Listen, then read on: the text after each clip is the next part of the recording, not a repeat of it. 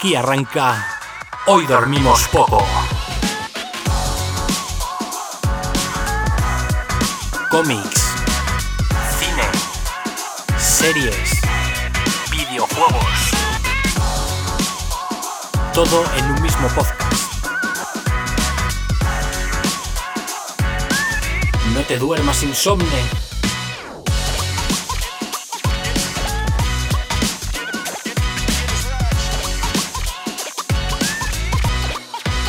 Hoy dormimos poco. Hola Insomnes, bienvenidos a Recomendaciones, esa prueba del circuito de Hoy dormimos poco que nos exige lo mejor de nosotros, en el menor tiempo posible completar todas las recomendaciones que se nos vengan a la cabeza sobre cualquier producto del mundo friki, bien sea libros, películas, cómics, videojuegos, lo que sea. Preparad vuestras checklists, preparad vuestros neumáticos de mojado y sumemos nuestro ansia. Unámonos en recomendaciones.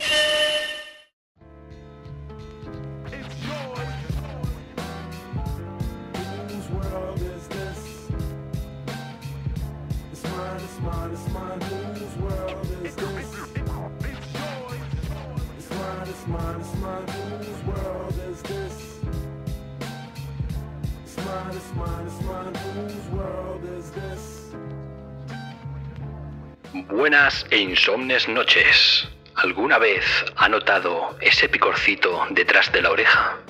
Esas ganas locas de gastar y gastar, pero no sabes por qué. Tranquilo, en Hoy Dormimos Poco te traemos recomendaciones más rápidas que el despido de Gina Carano y más intensas que pasar un fin de semana en la Tierra Salvaje. Bueno, vale ya de mierdas. Felipe, quítame el filtro de voz de tío pretencioso y ponme el de gilipollas, coño. Bueno chicos, una vez más, nuevas recomendaciones. Terminando ya el mes que nos vio nacer, me he traído un equipazo que ni la patrulla de Claremont, señores. Con todos vosotros tenemos esta noche aquí a Gaijin. Hola, buenas noches, insomnes. Bienvenidos otra vez a nuestras recomendaciones. Y nada, extasiado de estar en tan buena compañía. Y nosotros de estar en la tuya, compañero. A su lado se encuentra el sensei Borijo. ¿Y qué pasa, Insomnes? Pues nada, una noche más, unas recomendaciones a tope que venimos aquí a toda velocidad. Y nada, a ver qué, a ver qué cae esta noche. Pues sí, pues sí, a darle, a darle durete, así me gusta. Y por último, pero no menos importante, traemos al rey de TikTok, el auténtico, el inimitable, el inigualable Tenito. Gracias, gracias por esa enorme presentación, Barry White. Eh, aquí ando, otro día más con vosotros. Ya sabéis, creo que lo podemos decir a coro. Con el micro abierto y con qué? Con las luces de neón encendidas, genios. Eso es, muy Eso bien. es. Eso, eso, eso es. La clave es el neón siempre encendido, señores. Como si fuese esos dulces bares de carretera que os encontrabais de jóvenes en el coche. En fin, señores, no perdamos la noción de- del tiempo ni de la cabeza y vayamos directos a lo que tenemos que ir, que es esas recomendaciones. Y nada, para no dejar pasar, voy a empezar yo mismo, porque sí, porque yo lo valgo y me pongo el primero. Hoy el otro, día, el otro día era Censor Bori, hoy soy yo. Y fuera. A la Y hoguera, a la mi hoguera. prim- Mi primera recomendación para no continuar variando, un comise.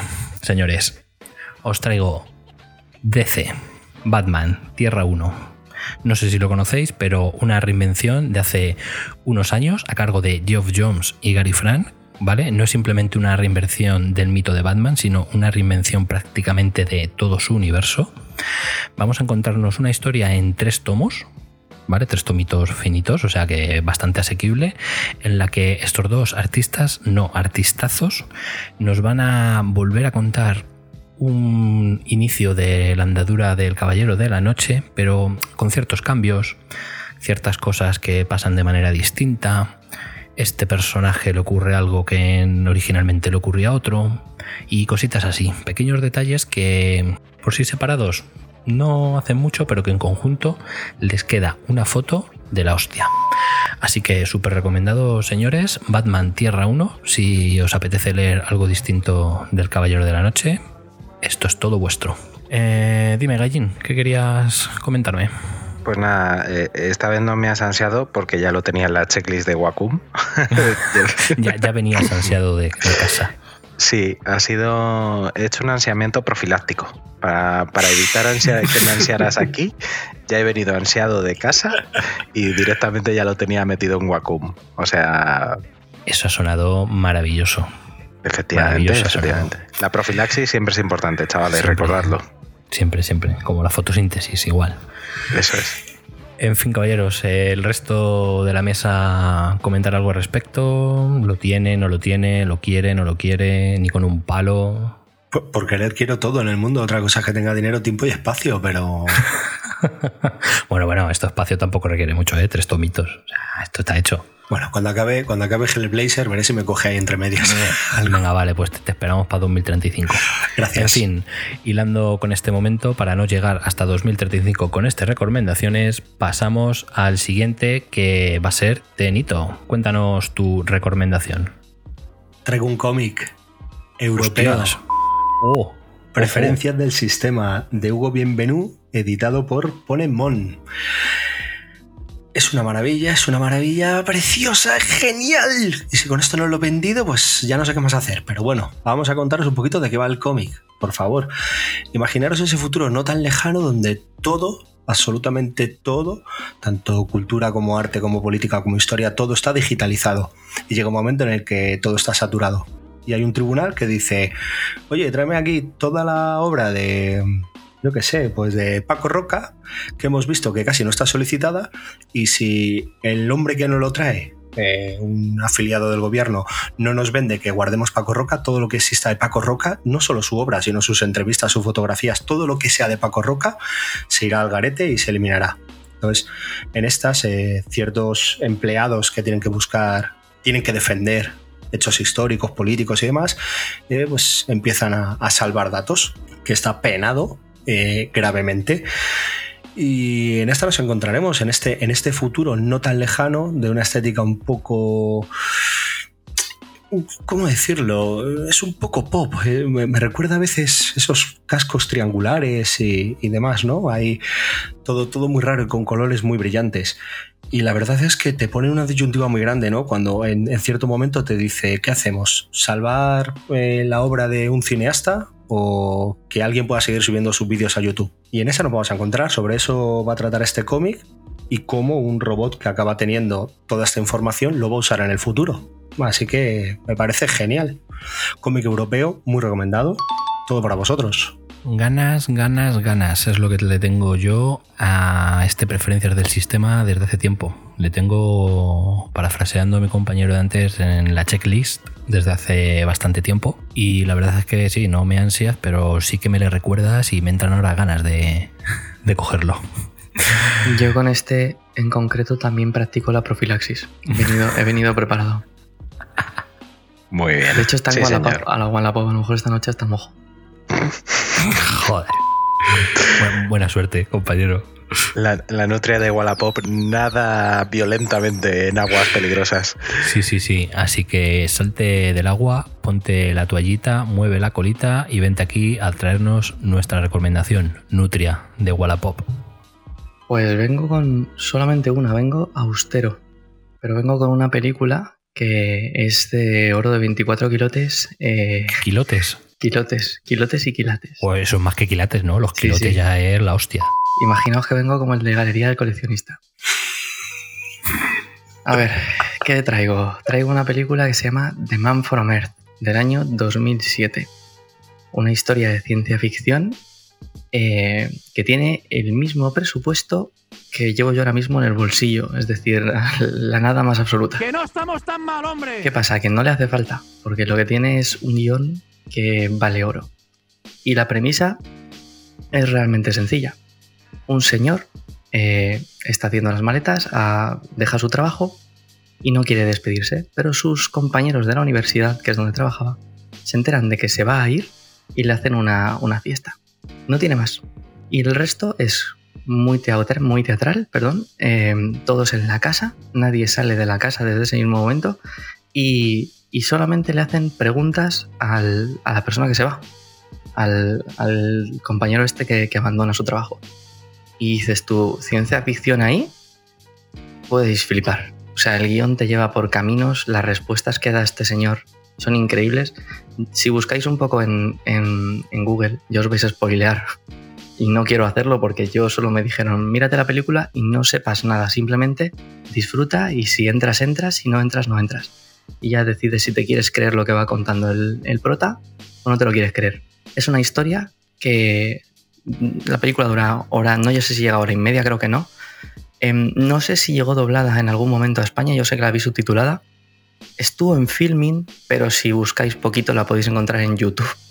O sea, imaginaos, porque quiero recordar que hasta en su momento los mismos directores la estuvieron compartiendo por redes P2P, o sea, Torrent, eh, Lemule y todo esto. Una película que ha pasado muy desapercibida y, y yo creo que si os gustan las historias de personajes y la ciencia ficción, como poco deberíais tenerla también ahí en el checklist.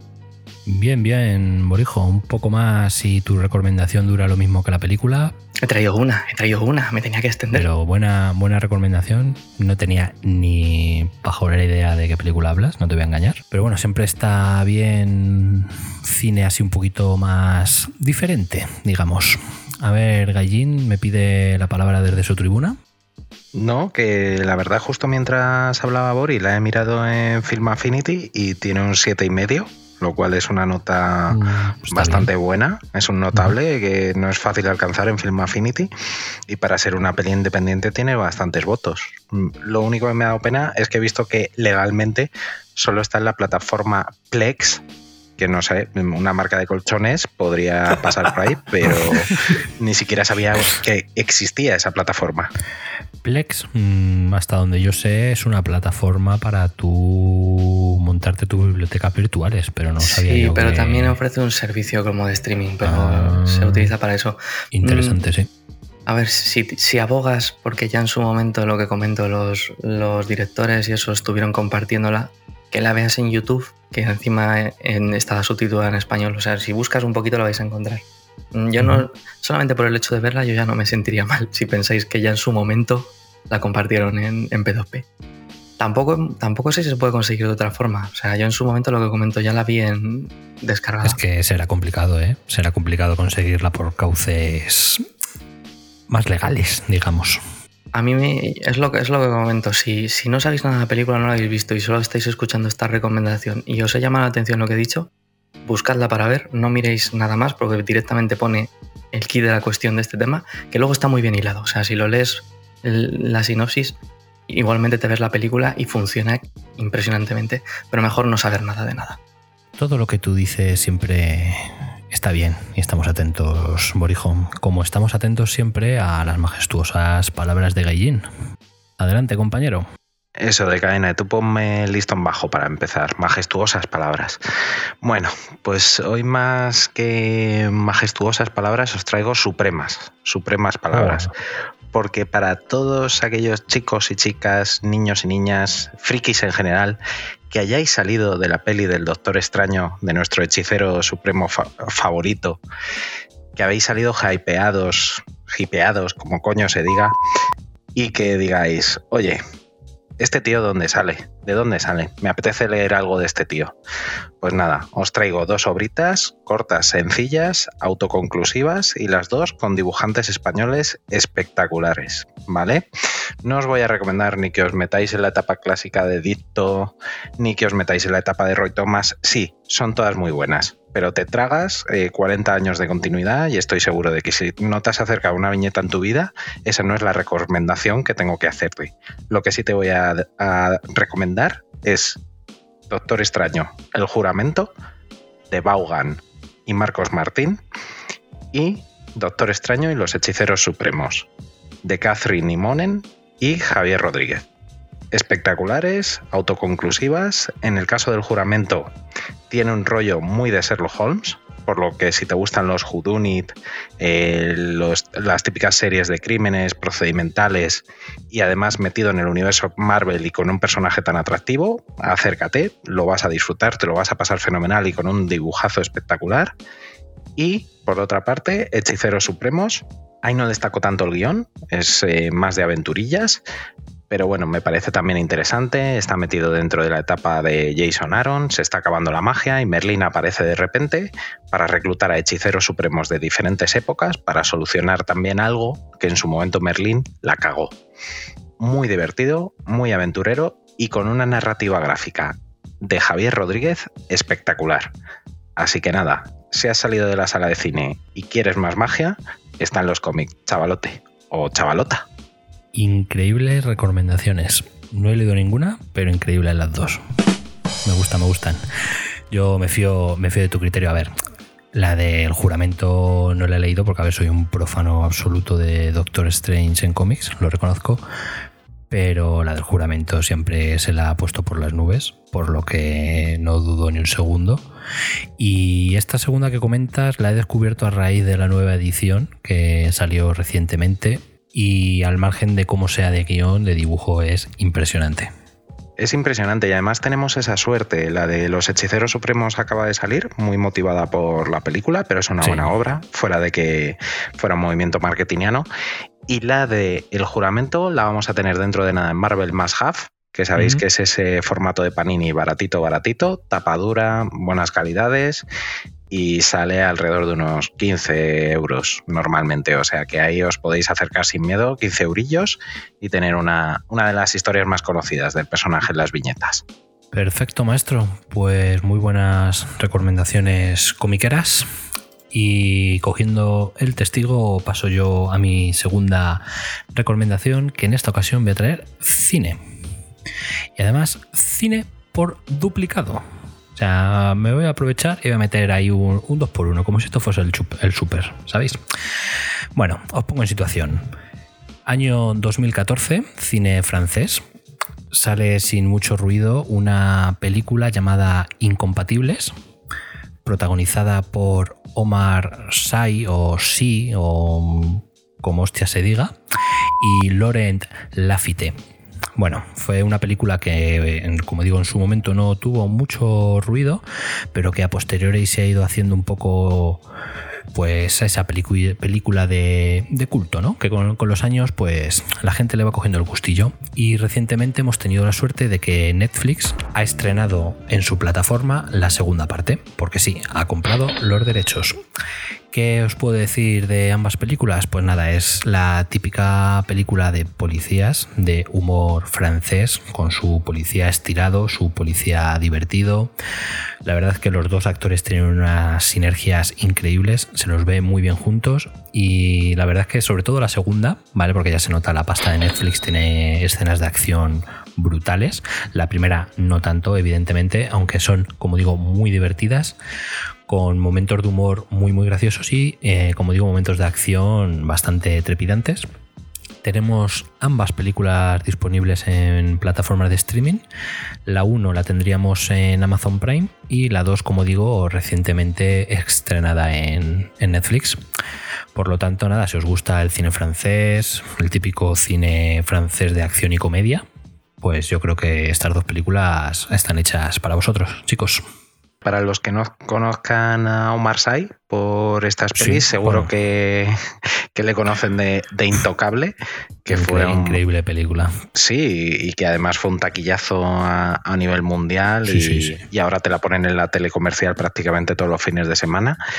Y además también cruzó el charco y tirando de nuestro mundo friki, también apareció como Bishop en Días de Futuro Pasado, la peli de la Fox, Sí. y luego también ha aparecido en la saga de Parque, Fu- de Parque Jurassic Jurásico, World. no, ahora Jurassic World, Eso ahí como, como ayudante World. de nuestro querido Chris Pratt. Así que tiene, tiene carrera el chaval. Luego tiene también, joder, la lástima es que no recuerdo. En no Bueno, tiene la serie de. En tiene Netflix la serie de Lupin. Bueno, sí, sí, la serie de Lupin, sí, pero luego aparte, chicos, tiene una película igual francesa increíble, que es una lástima que no, no recuerdo ahora mismo el nombre, pero para los insomnes que se queden con las ganas o sientan curiosidad, lo pondré, lo pondré en redes, lo prometo en cuanto recuerde el nombre, que es un dramón, porque es un dramón increíble, de él con... De la inmigración. Con, con una hija, no, sobre una hija, Ah, una hija pequeña y él es un padre soltero. Eh, ese hombre hace una actuación en esa película que, vamos, se, se Mañana empieza Se te todo. se- te cae el alma. Puede ser. creo- ju- Mañana empieza todo, que- creo que es. Sí, juraría que sí, que es esa. Mañana empieza todo. Con una niña pequeña. Sí. Pues eh, sí. Eh, chicos, esa igual recomendada de, del, mismo, del mismo actor. Un dramón increíble. De propina. ya que, sí, de propina. Y paro ya que, que me extiendo. Hombre, como- hemos repasado, hemos repasado la filmografía entera Sí, sí, de Omar no, aquí rápidamente. está- No, no- no está mal, no está mal. La verdad es que como recomendaciones así rápidas no está absolutamente nada mal.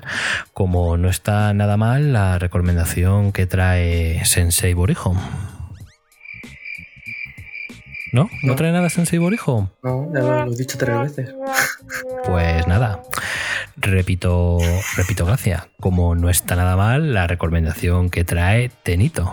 Yo sí traigo. Traigo una cosilla por aquí. eh, fuera de rango, una serie de Amazon Prime protagonizada eh, por Josh Brolin, Will Patton, Lily Taylor, entre otros, ¿vale? Eh, ocho episodios que oscilan entre los más o menos 45 minutos, alguno pasa a la hora, ¿vale?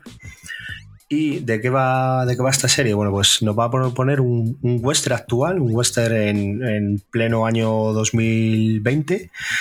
Y bueno, pues Josh Brolin es el patriarca de un rancho, el típico rancho del medio oeste con sus cabezas de ganado. Y Will Patton es el patriarca del rancho de al lado. Disputas de tierras, disputas de pastos. Y en todo esto se sitúa el asesinato de uno de los hijos de Will Patton y el extraño descubrimiento de un círculo perfecto en uno de los, de uno de los pastos de las tierras de, de Josh Brolin. Y ahí entra ya un poco el tema de la ciencia ficción, porque este agujero en el suelo tiene propiedades, digamos, con el espacio y el tiempo. Entonces nos van a meter en, en un thriller eh, con estos toquecitos de, ciencia ficción y la verdad es que es una serie intensa, con unas actuaciones magistrales y con algunos giros eh, que no te esperas para nada, pero para nada. Si eres como yo, que, soy una meba y me lo creo todo y me meto muchísimo en la película, no soy de los que andan dando vueltas para encontrarle eh, mil, cosas que sacarle. Y la verdad es que me ha sorprendido, deseando de que llegue la segunda temporada, porque si no me hacen segunda temporada me, tiraré por la ventana, porque mi vida ya no tendrá sentido. Y acercaros. Y otro dato buenísimo, tiene una banda sonora con temas de Bruce Springsteen, de Metallica, o sea, es espectacular. Ver un concierto de punk con gente con botas de montar y gorro de cowboy a empujones no tiene precio, tío. O sea, ya por eso mereció la pena ver los ocho episodios. Puta maravilla. No me censures el puta, ¿eh? Jamás, jamás. Me has picado con esta. Eh, una pregunta. ¿Lo que ha encontrado el Thanos este no será un pozo de Lázaro? No, no es un pozo de Lázaro porque no resucita. Ah, vale, vale. digo, a ver si va a ser. Nuestro amigo Thanos Josh Cable Brolin ha encontrado, digamos que para, bueno, no voy a decir nada, lo voy a dejar ahí, porque si doy una pistita por ahí que antes hemos hablado Gallín y yo, vais a saber por dónde van los tiros y prefiero que vayáis tabula rasa y os sorprendáis, ¿vale? Porque si se da, es la típica serie que si se da algún dato de más ya te quita un poco el saborcillo. Es mejor que, que os sorprenda, que os sorprenda. Hombre, yo ya por el protagonista ya de primera ya me llama, Bueno, la verdad. y hay, hay otro personaje fuera de los rancheros, que es una hippie que vive en una tienda de campaña, bueno, una, la típica mochilera. Pff, Qué intensidad de mujer, de verdad. No sabes por dónde va a salir, no sabes si está loca, si no está loca o qué demonios le pasa. Cada vez que sale en escena sube el pan. Pero se llaman los rancheros como los chandaleros. Yo los llamo los rancheros porque aquí en Carabanchel lo llamamos a todo así, ¿sabes? Los Ah, chandaleros, vale, vale, los vale. rancheros, los autobuseros. perfecto. Perfecto, perfecto. Yo creía que esos eran el, el grupo que competía con los panchos en su época, ¿no? Los panchos, los rancheros. Los, panch- los pancheros. Es muy Los posible. pancheros, sí. Es muy posible. No descartemos ninguna hipótesis. Bien, bien, bien. Pues no descartemos ninguna hipótesis, como tampoco descartemos la recomendación que nos trae Gaijin, que seguro que es interesante. Adelante, maestro. Gracias, Deca. Y pues nada, yo también quería comentaros un producto audiovisual, una peli que me ha gustado mucho. Guillermo del Toro. Hablamos de Guillermo del Toro y de El Callejón de las Almas Perdidas. Eh, la película que estrenó durante el año pasado, que fue bueno, pues nominada a varios Oscars, entre ellos sobre todo la parte técnica, donde suele destacar bastante, y que ya tenemos en las plataformas, en este caso en, en Disney Plus. ¿Vale? Película de reparto espectacular. Bradley Cooper, Ronnie Mara, Willem Dafoe, Ron Perlman, Kate Blanchett. Bueno, me puedo aburrir a daros nombres. La verdad es que espectacular el cast que se ha buscado. Ambiente noir, de eso que está tan de moda y de que estamos hablando constantemente en estos programas por unas cosas o por otras. Ambiente también freak, eh, porque sobre todo la primera parte del film está ambientado en un circo de la época de los años 40 americanos. O sea, espectacular ambientación y además ya sabéis que a Guillermo del Toro todas las criaturas y el ambiente este ultraterreno y sobrenatural se le da muy bien. Y eh, sobre todo un Bradley Cooper que está en estado de gracia. O sea, Bradley Cooper está impresionante, hace una actuación increíble en primera persona, en primer lugar, siendo el absoluto protagonista de la cinta. Y Ronnie Mara eh, para mí está muy bien también, transmite una sensibilidad muy especial. Y nada, solo recomendaros que os acerquéis eso, si os gusta el noir, si os gusta la peli de la estrada de Fellini, a la que yo creo que hay un homenaje claro, si os gustan las, eh, las películas con Femme Fatal, pues también acercaros. Pero eso sí, ir preparados porque tiene momentos muy duros y es tremendamente descorazonadora, como son las buenas historias noir. Del Toro was right, motherfuckers. Sí, sí. No me gusta nada del Toro. Película, ¿No te gusta nada? ¿Pero qué Nada, dices, tío, chico? me gusta ¿Pero nada qué este señor. Vete, vete ahora mismo de aquí. No me, encaja, no me encaja ni una, tío. Ni una. Bueno, mentira, la única que me gusta es la del laberinto del fauno. No he visto Eso, ninguna más. eso- que me guste. eso te iba a decir. De hecho, a mí esta película, o sea, por la peli que más Oscar, premios y tal eh, recibió Guillermo del Toro, fue por La forma del agua. Que a mí me parece una buena película, pero complaciente, ¿vale? Me parece una peli complaciente. El laberinto del fauno me parece una fábula moderna, o sea, una absoluta obra de arte. El espinazo del diablo es muy buena película, que es anterior. no la he visto. Hizo Blade 2, que es nuestro mundillo, y me lo pasé fenomenal con esa puñetera película. Hellboy. Hellboy, que bueno, la primera es una adaptación más o menos decente, y sobre todo Rompelman, bueno, pues, protagonista Y la- espectacular. Y las segundas son porros. Y las segundas son. Es un buen rato que se lo pasó él más que nosotros y ya está. Pero me refiero que tiene una buena filmografía, pero si te odiaste la forma del agua, no Uf. tiene nada que ver. ¿Vale? O sea, porque no. Esa complacencia, esa, ese exceso de almíbar que había quizá en la película, aquí no lo hay. Aquí es todo incluso, darte hostias y morderte el corazón. ¿Te puedo, Sí, te puedo dar la- un dato, un segundo? ¿Te puedo dar un dato de del espinazo del diablo? Voy a hacer, voy a hacer propaganda, voy a hacer una propaganda gratuita, descarada, increíble, ¿eh? Se filmó en el pueblo de mi mujer, el Cubillo de Uceda de Guadalajara. Bien. Es increíble la de veces que la gente de ese pueblo se ha puesto esa película y hay Carmela solamente por ver su pueblo en la tele, tío. Es increíble. y es posible que salga a nuestra increíble, casa. ¿eh? Hostia. Detalle, detalle increíble. Benito, Sí, por si nos hacemos famosos, a lo mejor te arrepientes de este comentario. Sí. Eso es verdad. O a lo mejor revaloriza la- el pueblo entero y la gente me da las gracias. Sí, eso, eso, eso también es verdad. Madre mía. Nada, yo solo quería decir que la de la forma del agua se llevó los premios por acumulación. O sea, se llevó claramente los premios acumulados del resto de películas. O sea, fue totalmente eso. Pero contra Pero bueno, quién competía. Uf, ese año no, pues ahora mismo no me acuerdo. O sea, no me acuerdo lo que cené ayer. No, pero también es verdad que es la típica película eh, que gusta mucho en la academia. O sea, es como Green Book, una película muy clasicista, con un mensaje muy blanco, a pesar de que tuviera sus partes oscuras, porque Guillermo del Toro no lo puede evitar, pero es su película más positiva dentro de su filmografía, claramente. Entonces eso a la academia le, le flipa, le flipa. O sea, y, y eso marcó mucho. Y para mí no es su mejor película, claramente. Para mí esta que os comento es superior y por supuesto el laberinto del fauno es superior también. Bueno, pues esta, esta que ha recomendado Yo, yo le tengo ganas, así que habrá que habrá que echarle un ojo. Pues nada, maestros, ¿alguno tiene alguna cosita más? No. ¿Nadie ha traído nada más? He vaciado bolsillos. traído. Opa, ya hemos vaciado los bolsillos. Oye, hemos recomendado el polo. Ya, eso es verdad. Eso cuenta, cuenta como tercera recomendación. ¿Eh? No, no, Ya si sabéis, queréis- ya si sabéis, señores, repite, repite nombre, repite nombre. No, ya no.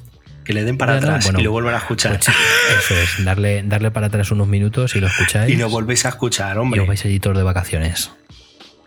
Oye, yo sí tengo una recomendación express que no sé si lo sabéis, pero ha salido un nuevo podcast. Ah, no, mierda. Esta ya se hizo, Ya- ¿no? ya se Lo de hizo. recomendar Sí, sí. nuestro propio podcast. Sí, sí, sí, sí, esa ya Me se hizo. Llega- en- llegas como 3-4 semanas tarde, pero bueno, no pasa nada. Gra- gracias por intentarlo. Lo siento. Fin, señores, noche, noche fresquita que se ha quedado de recomendaciones, ¿no creéis? Sí, sido hombre, una cosita rápida, cortita y al pie, pero yo creo que ha quedado algo muy cuco. Sí, Nada. yo creo que está bien, ¿no? Hemos traído cómic, hemos traído series, películas. Cositas, poquito- cositas ricas todas. Muy bien. Eso es un poquito Aseado. de, de todo, señores. Pues nada, si no tenéis nada más que añadir, dejamos esta larga noche por hoy, pero ya sabéis que apagamos el micro, pero los neones, ¿cómo es, Tenito? Los neones siempre estarán encendidos, señores. Siempre quedará encendidos el letrero de hoy dormimos poco. Eso es, así me gusta. Pues nada, maestros, Gallín, Nada, que buenas noches y que no os durmáis. Insomnes. no, nunca, nunca. Borijo, A descansar, diga, no durmáis insomnes. a descansar, a descansar, vete tú, que te hace falta, maestro. Nanit. Y por último, Tenito. Un placer, como siempre. Todo vuestro. Eh, el placer siempre es nuestro y ya sabéis, insomnes, leer mucho, ver mucho cine, muchas series y jugar mucho a videojuegos porque la noche es larga. Y recuerda, no te duermas insomne. Bien, bien. Chaito, chaito.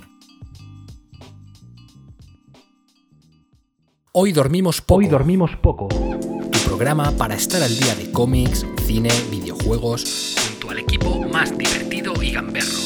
No te duermas insomne y prepárate porque hoy dormimos poco.